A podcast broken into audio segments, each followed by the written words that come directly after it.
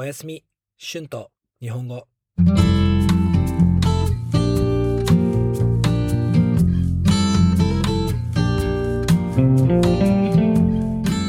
皆さんこんばんは。日本語教師のシュンです。皆さん今日はどんな一日でしたか？週末はどうでしたか？今日もまた私の旅行について話したいと思います。キャンプをしたり、旅行をするのは楽しいですけど、めんどくさい時もありますよね。例えば、キャンプをしていると、シャワーを浴びる場所を探さなければいけません。あと、水がなかったら大変なので、キャンプ場に行く前に水を用意しておかなければいけませんよね。トイレに行くのも少し歩かなければいけないので大変ですよね。でも私はこのめんどくさいのがキャンプのいいところだと思います。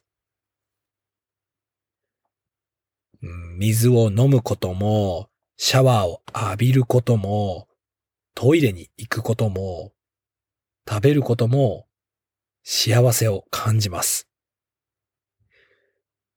家にいたら、これに気づけませんよね。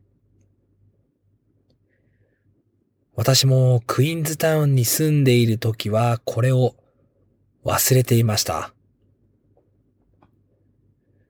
幸せは本当にシンプルですよね。寝ることも幸せですね。私は4日間、車の中で寝て旅行をしました。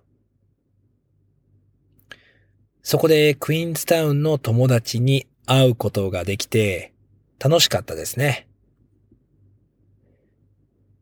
友達と会った時は、本当に雨がたくさん降っていたので、大変でしたね。私たちはシャワーも浴びたかったので、友達がいるキャンプサイトに行きました。そこはラウンジもあるので、そこで友達と卓球をして、はい。たくさんお酒を飲みましたね。そこにはキッチンもあるので、料理もできました。私たちは一緒にラザニアを作って食べました。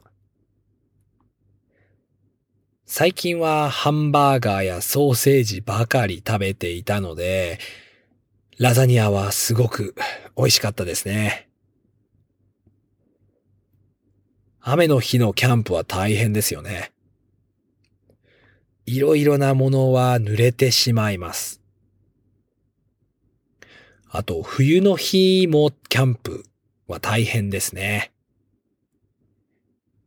私は寝袋がありますが、夏の寝袋なので、今はジャケットを着て寝ています。あと、キャンプをしている時の一番の楽しみは朝のコーヒーですね。今は大抵カフェに行きます。そこで美味しいコーヒーを飲んで朝ごはんを食べている時が一番ですね。キャンプをしていない時もそうですが、キャンプをしているときはもっとそうですね。4日間のキャンプはとても楽しかったですが、仕事もしなければいけないので、今日からはキャンプをしません。多分ホステルに泊まります。いいですね。ホステルで新しい友達を作るのも楽しみです。では、今日のポッドキャストを終わります。皆さん今日もゆっくり休んでください。では、おやすみ。Tonight's words and phrases. めんどくさい troublesome. 用意する to prepare. 気づく to notice. 幸せ happiness. 濡れる to get wet. 寝袋 sleeping bag. Thank you so much for listening. If you like this channel,Please be sure to subscribe before you fall asleep so you will not miss my new episodes. If you would like to listen and practice, I have a transcript on my Patreon page. The link is in the description. There you'll be able to find the transcript for my other podcast, Japanese with Shun, as well. Thank you so much for your support and have a great night. おやすみ。